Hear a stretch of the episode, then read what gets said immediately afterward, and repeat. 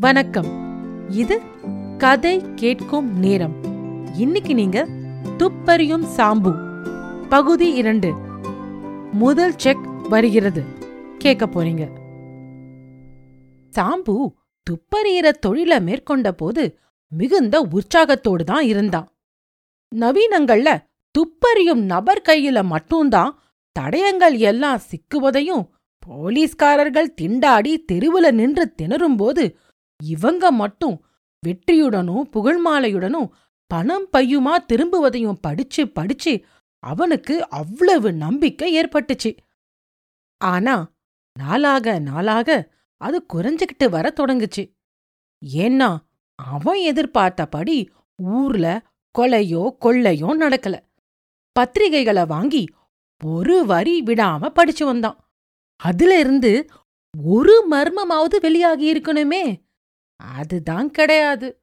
ஒன்னும் வரல. சரி இப்படியெல்லாம் பார்த்தா கேசு கிடைக்காது. மாறு வேஷம் போட்டுக்கிட்டு பிறருக்கு தெரியாம கவனிக்கணும்னு தீர்மானிச்சான் சாம்பு. ஆனா இவன் மாறு வேஷம் போட்ட உடனே இவனை முன்பு கவனிக்காம இருந்தவங்க கூட இப்போ கவனிக்க தொடங்கிட்டாங்க. சாம்பு பின்தொடர்ந்து போன பேர் வழிகள்ல சிலர் பலமா ஆட்சேபனை செய்ய ஆரம்பிச்சாங்க. தடி கம்போட சென்ற ஒரு ஆசாமி சாம்புவ கூப்பிட்டு இனிமே நான் போற இடத்துக்கு எங்கேயாவது மூஞ்சி தென்பட்டுச்சு? இந்த தடி கம்பு முறிஞ்சு போயிடும். அப்படின்னு எச்சரிக்கை செய்யவே சாம்புவுக்கு திகில் ஏற்பட்டுச்சு. தடிக்கம்பு முறியறதுக்குள்ள அவனோட மூஞ்சி செதறிடும் என்பது அவன் தெரிஞ்சுக்கிட்டு பின்னால போவதை நிறுத்திட்டான். உற்சாகம் செத்து போய் சாம்பு ஒரு நாள் சாயங்காலம் ஒரு பார்க் பெஞ்சில கண்ண மூடிக்கிட்டு சாஞ்சிட்டு இருந்தான். வேகமா இருள் சூழ்ந்துட்டு வந்துச்சு. இன்னும் கொஞ்ச நேரம் அந்த நிலைமையிலே அவன் இருந்திருந்தா தூங்கி போயிருப்பான். அப்போ இரண்டு பேர் பேச்சுக்குரல் கேட்டு திடுக்கிட்டு விழிச்சான். ஆனா மறுநிமிஷம் திரும்பவும் கண்ணை மூடிக்கிட்டான். ஒரு பெண்ணோட குரல் கேட்டுது. அப்படி வெட்டி தள்ளினது எனக்கு கொஞ்சமும் இஷ்டமில்ல. நீ சொன்னபடி தானே செஞ்சேன்? உடலெல்லாம் ஒரே ரத்தக்கரியா இருக்கிறதேன்னு சொல்றியா? அப்படி சொல்லுச்சு ஒரு ஆண்குரல். எது எக்கேடோ கெட்டு போகட்டும். யார் கண்ணிலும் படாம அத மறைச்சு வைக்க வேணுமே? அதுதான் இப்போ கவலையா இருக்கு. ஐயோ ஏன் நான் அப்படி சொன்னேன்னு இப்போ வேதனைப்படுறேன். திடீர்னு அப்படி வெட்டி போட்டுட்டீங்களே. வெட்டினா என்ன? யார் என்ன என்ன பண்றது? நான் இது சாமர்த்தியமா? வேற யார் தலையிலாவது கட்டிவிட மாட்டேனா நம்ம போலீஸ் இன்ஸ்பெக்டருக்கு தெரிஞ்சா லேஸ்ல விட மாட்டாரு ஒண்ணுமே பண்ண முடியலனா நம்ம வீட்டு கொள்ள கிணத்துல போட்டுடுறேன். சரிதானே? இப்படி சொல்லிட்டு அவங்க அங்கிருந்து மெல்ல நகர்ந்தாங்க. சற்று தூரம் செல்லும் வர பல்ல கடிச்சுக்கிட்டு தூங்குறது போல பாசாங்க செஞ்ச சாம்பு சடக்குன்னு கண்ணை விழிச்சு நிமிர்ந்து உட்கார்ந்தான். அவன் நெஞ்சு திக்கு திக்குன்னு அடிச்சுக்கிச்சு. ஆஹா இத்தனை நாளா எதிர்பார்த்த கேஸ் ஒன்னு இப்போதான் கையில சிக்கியிருக்கு. ஓர் ஆணும் ஒரு பெண்ணும் ஓர் உடல்ல கிணத்துல தள்ள போறாங்க. அது வெட்டப்பட்டு கிடக்குது. ஒரே ரத்தக்கரை. போலீஸ் இன்ஸ்பெக்டருக்கு தெரிஞ்சா லேஸ்ல விட மாட்டாரு. இன்னும் என்ன ருசு வேணும்? கொலையாளிகளை பின்தொடர்ந்து போ வந்தது வரட்டும் அப்படின்னு அவனோட அந்தராத்மா சொல்லுச்சு. சாம்பு உடனே கிளம்பி சுமார் நூறு கஜ தூரத்துக்கு அவர்களை விடாம பின்தொடர்ந்து போனான். அவங்க சாம்புவ கவனிச்சதாகவே தெரியல. நேரா ரஸ்தாவ கடந்து போனாங்க. இப்படியாக சுமார் பதினைந்து நிமிஷம் போயிருப்பாங்க. அவங்க ஒரு முறை கூட திரும்பி பார்க்கவே இல்ல. சாம்புவுக்கும் தைரியம் அதிகமாச்சு. இப்போது ரஸ்தா மற்றொரு பெரிய ரஸ்தாவின் குறுக்கே போச்சு. சேருமிடத்துல டிராம் வண்டி ஒன்று வந்து நிக்கிறதுக்கும் தம்பதிகள் போய் சேர்றதுக்கும் சரியா இருக்கவே அவங்க சட்டுன்னு அதுக்குள்ள ஏறிக்கிட்டாங்க. பின்னால வந்து கொண்டிருந்த சாம்பு இவங்க டிராம்ல ஏறுவாங்கன்றத எதிர்பார்க்கவே இல்ல. டிராம் மெல்ல நகரத் தொடங்கவே சாம்பு தன்னையும் அறியாம அத துரத்திக்கிட்டு ஓடினான். ஏன் ஓடினோம்? எப்படி ஓடினோன்னு சாம்புவுக்கு இப்ப கூட விவரமா தெரியாது. உடல் தெறிக்க ஓடி டிராமோட கைப்பிடிய பிடிச்சான். டிராம் நிற்காம போச்சு. அதோட சாம்புவும் ஓடினான். டிராமோட வேகம் அதிகரிச்சது. சாம்புவோட வேகமும் அதிகரிச்சது. தெருவுல போகிறவங்கெல்லாம் கூச்சலிட்டாங்க. டிராம் கண்டக்டர் அலறினான். சாம்பு லட்சியமே செய்யல. எங்கிருந்தோ அமானுஷ்யமான பலம் அவன் உடல்ல புகுந்தது மாதிரி இருந்துச்சு. கடைசியா ஒரு பெரும் பிரயத்தனம் செய்து தாவி அவனும் டிராம்ல ஏறினான். வண்டியில போய்கிட்டு இருந்த ஜனங்க முக்கால்வாசி பேர் சாம்புவை கவனிச்சாங்க. சாம்பு யாரையும் கவனிக்காம அவன் பின்தொடர்ந்து வந்த தம்பதிகளையே பார்த்தான். அவங்க வேறு பக்கமா திரும்பி இருந்ததை பார்த்த பிறகுதான் அவனுக்கு நெஞ்சில ஒரு அமைதி ஏற்பட்டுச்சு. பதினைந்து நிமிஷ பிரயாணத்துக்குப் பிறகு அவங்க இறங்கினாங்க. இதுக்குள்ள நல்லா இருட்டினதுனால சாம்பு பயமே இல்லாம வேறொரு வழியா இறங்கினான் இருட்டி போனதால பின் தொடர்வதும் சுலபமாயிடுச்சு. சாம்பு விடாமுயற்சியோட உழைச்சான். உழைப்பின் பலனாக அவங்க நுழைந்த பங்களாவை கண்டுபிடிச்சான். சற்று பொறுமையா மெல்ல தடவிக்கிட்டே போனதுல பங்களாவின் வெளி கேட்ல ஒரு பித்தளை பிளேட் பொருத்தப்பட்டிருந்தத சாம்பு பார்த்தான். அதுல என்ன பெயர் எழுதியிருக்குன்றத கூர்ந்து கவனிக்க சாம்பு எண்ணினான். அப்போது அவன் முற்றும் எதிர்பாராத ஒரு சம்பவம் நடந்துச்சு. பின்னாலிருந்து ஒரு கை அவன் பிடரிய இறுகி பிடிச்சு குலுக்கியது. டேய் போக்கிரி பயல என்ன செய்யற இங்க? வேவு பார்க்க வந்தியா? அப்படின்னு ஒரு குரல் அதட்டுச்சு. சாம்பு திக்பிரமித்து போயிட்டான். அவனுக்கு திரும்பி பார்க்க கூட தைரியம் இல்ல ஆனா அவன் ஊகம் என்னவோ நம்ப பிடிச்சிருப்பவன் அந்த கொலைகாரன்தான்னு சொல்லுச்சு.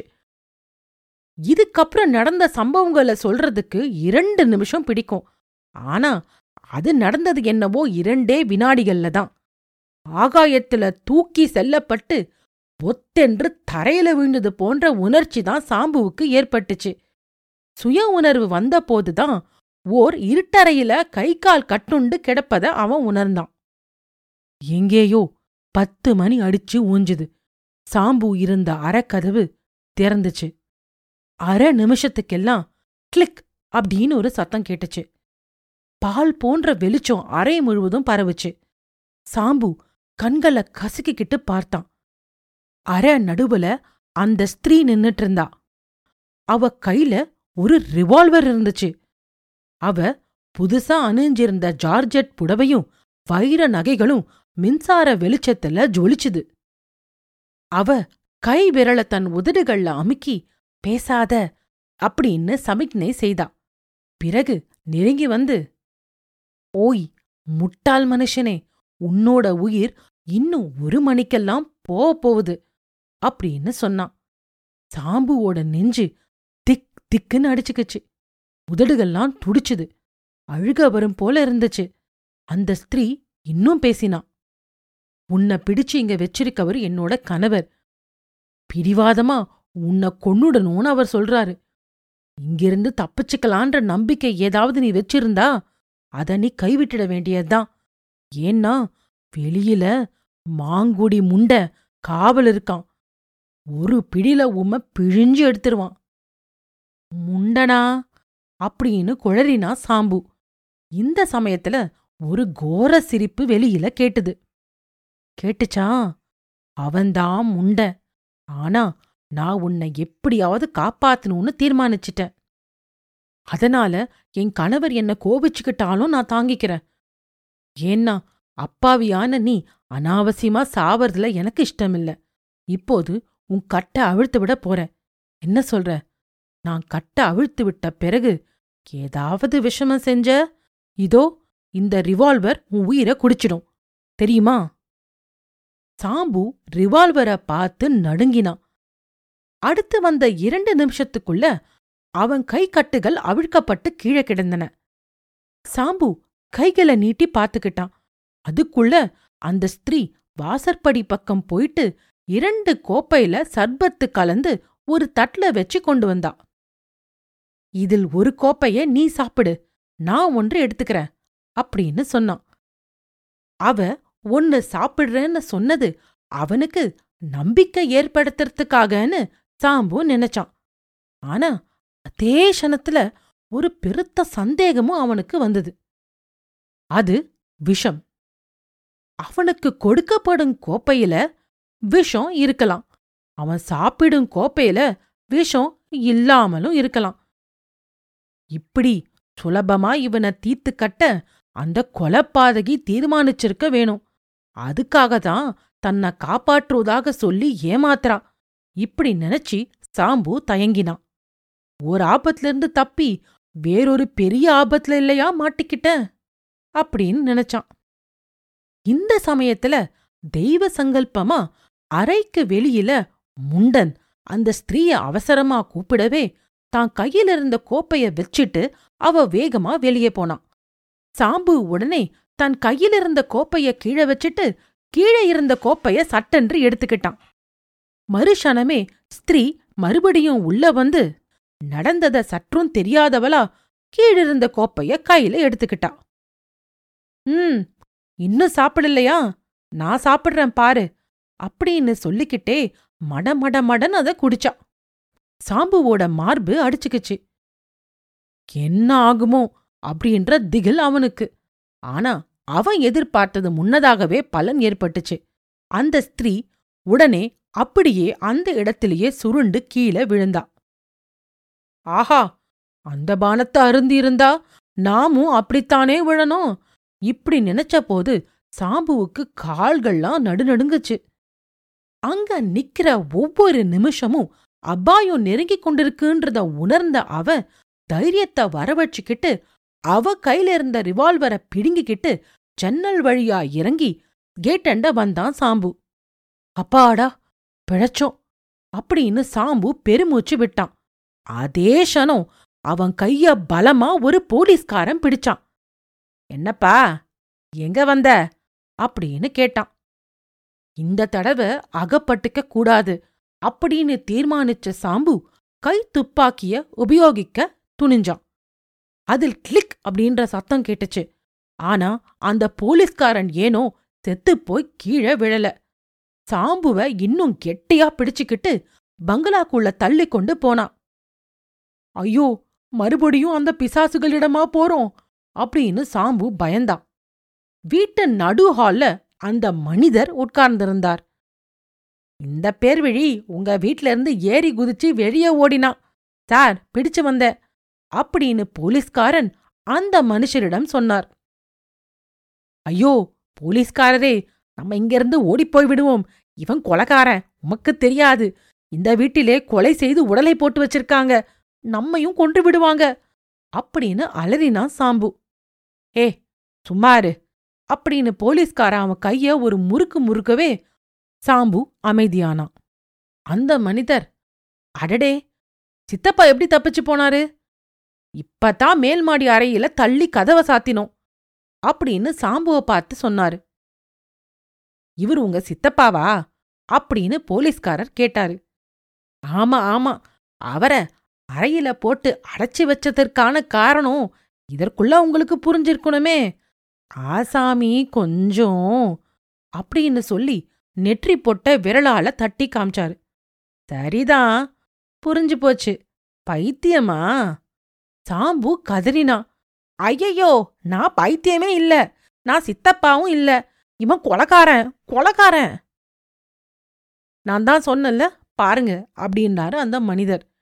சரிதான் துப்பாக்கி வச்சு கொண்டல்லவா விளையாடுகிறாரு? அப்படின்னு சொன்னாரு அந்த போலீஸ்காரர்.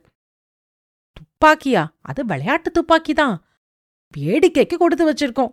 அதனால் ஒன்றும் அபாயம் இல்ல இத கேட்டதும் போலீஸ்காரர் போவதற்கு திரும்பினார். ஐயோ என்ன விட்டுட்டு போகாதேயும் அப்படின்னு சாம்பு அலறினான் வீடே இடிந்து விழுவது போல் தோணுச்சு. போலீஸ்காரர் அப்படியா சேதி நல்லா முத்தின பைத்தியம்தான் அப்படின்னு முணுமுணுத்துக்கிட்டே வேகமா வெளியே போனாரு. இனி கத்துவதால ஒரு புரோஜனமும் இல்லைன்னு நினைச்ச சாம்பு கொஞ்சம் அமைதியானான் ஆனா மற்றொரு ஆச்சரியம் அவனுக்கு காத்திருந்துச்சு. உள்ளே இருந்து ஒரு ஸ்திரீ வந்தா. அவ யாருமில்ல சாம்புவுக்கு விஷம் கொடுத்து விட்டதாக நினைச்ச அதே ஸ்திரீதான். ஆனா இப்போது சாதாரண புடவையை உடுத்தியிருந்தா. சாம்புவோட மனசுல இது வரைக்கும் ஒரு பெரும் பயம் இருந்துச்சு. தான் மனைவிய கொன்னதுக்கு அவன் புருஷன் தன்னை கொல்லாம விடமாட்டான்றது தான் அந்த பயம். சாம்புவுக்கு இப்போ பயங்கரமா சிரிப்பு வந்தது. அந்த ஆபத்தான நிலையிலும் அவனுக்கு ஏன் சிரிப்பு வந்ததுன்னா அப்போதுதான் அவனுக்கு அதிர்ஷ்ட தேவத கடாக்ஷிக்க தொடங்கியிருந்தா. தாம்பு கடகடன்னு சிரிச்சான். பத்து நிமிஷம் ஆகியும் அவன் ஓயவே இல்ல. அந்த பொல்லாத கொலைகார தம்பதிகள் ஆச்சரியத்தோட அவனை பார்த்தாங்க. சாம்பு சிரிப்ப இப்போது நிறுத்திட்டு அந்த ஸ்திரீயின் புடவைய கவனிச்சு பார்த்து அம்மனி ஒரு புடவையினாலே நான் ஏமாந்து விடுவேன்னு நினைச்சீங்களோ?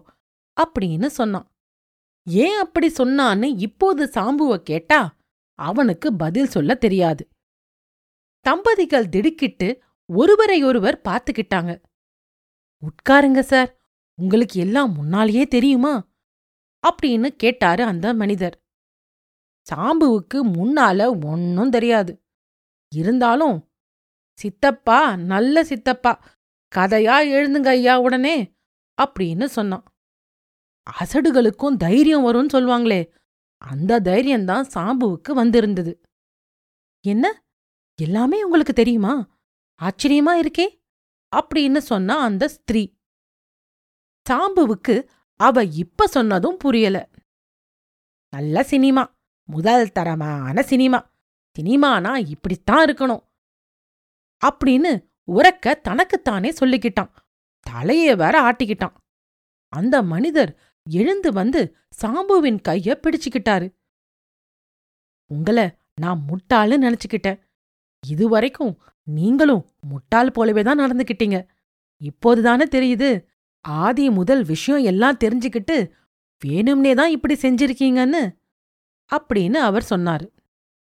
அதுக்குள்ள அந்த ஸ்திரீ நாங்க பார்க்கல வெட்டு ரத்தக்கரை இப்படியெல்லாம் பேசினது என் புடவைய பத்தி தான் எப்படி தெரிஞ்சுக்கிட்டீங்க?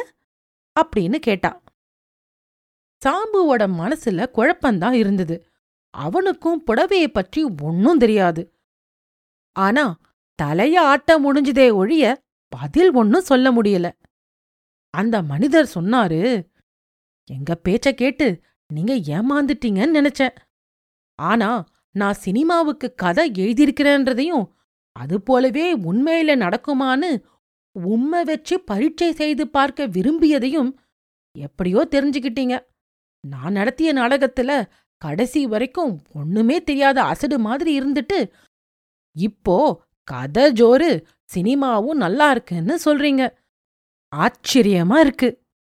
நீர் யாரு? முதல்ல அதை சொல்லும் அப்படின்னு கேட்டாரு. சாம்புவுக்கு விஷயம் ஒருவாறு புரிய தொடங்கிச்சு. இத்தனை நேரமும் ஒரு சினிமா கதாசிரியர் அவரோட கதைய பரீட்சித்து பார்க்க தன்னை ஆட்டி வச்சிருக்காருன்றத புரிஞ்சுக்கிட்டான். கடைசியில தான் ஏதோ உளறியதுக்கு அவனுக்கு எதிர்பாராத நல்ல பலன் கிடைச்சது. அதிகம் பேசனா குட்டு வெளிப்படும் அப்படின்றத சாம்பு அறியாதமும் கிடையாது. அதனால வாய திறக்காம கோட்டு பையிலிருந்து தன்னோட விசிட்டிங் கார்டை கொடுத்தான். அத பார்த்த தம்பதிகள் திடுக்கிட்டாங்க. ஆஹா இப்பல்ல தெரியுது. துப்பறிபவர்னா கடைசி வரை வேஷம் போட்டுதானே ஆகணும். நீங்க நிபுணரா இருக்கவே இத்தனை நேரமும் வேஷம் போட்டிருக்கிறது எனக்கு தெரியல அப்படின்னு சொன்னாரு அந்த மனிதர். சாம்புவோட மனம் எங்கேயோ சஞ்சரிச்சு கொண்டிருந்தது. மாங்குடி முண்டன் அப்படின்னு அவனோட வாய் முணுமுணுத்தது. அது கூட உங்களுக்கு தெரியாம இருக்குமா? நீங்க நடிக்கும்போது நான் தான் அறைக்கு வெளியில மாங்குடி முண்டனா இருந்தேன். எனக்கு பூர்வீகம் மாங்குடி. மாங்குடி மகாராஜான்னு எனக்கு பேர். நான் சினிமாவுக்கு கதைகள் எழுதிட்டு இருக்கேன் இப்போ போலீஸ்காரனா வந்தவன் கூட என் மச்சினன்தான் சாம்பு சிரிச்சான். அவனுக்கு எல்லாமே மனோலோகத்தில் நடப்பது மாதிரி இருந்தது. அன்னிக்கு இரவு வெகு நேரம் கழிச்சுதான் சாம்பு வீட்டுக்கு திரும்பினான். அவன ஒரு ரிக்ஷாவுல ஏத்தி தம்பதிகள் உபசாரத்தோட அனுப்பினாங்க. இரண்டு நாளைக்கு அப்புறம் சாம்புவுக்கு ஒரு செக் வந்தது. அத மாங்குடி மகாராஜன் அனுப்பி இதுல நூறு ரூபாய் செக் அனுப்பியிருக்கேன். உங்களோட சாமர்த்தியமான நடிப்ப நாங்க அள்ளும் பகலும் வியந்து கொண்டிருக்கோம். ஒரு சினிமா கம்பெனியார் எங்க கதைய படம் பிடிக்க எடுத்துக்கிட்டாங்க. இது சம்பந்தமா உங்க உதவிய ஒரு நாளும் நான் மறக்கவே மாட்டேன். என்னுடைய நண்பர்களுக்கு உங்களோட தொழில் சம்பந்தமா சிபாரிசு செய்ய தவற மாட்டேன். அப்படின்னு ஒரு கடிதமும் வச்சிருந்தாரு. சாம்பு ஒரு ஃபைல வாங்கி முதல் நர்சாட்சி கடிதத்தை அதுல அடக்க செஞ்சான். எடுத்தவுடன் வெற்றியும் பணமும் கிடைக்கும் போது அவனுக்கு ஏன் குதூகலம் ஏற்படாது? துப்பறியும் சாம்பு. இரண்டு முதல் செக் வருகிறது. கேட்டதற்கு நன்றி. இன்னொரு பகுதியில உங்களை மீண்டும் சந்திக்கிறேன். நன்றி ராரா.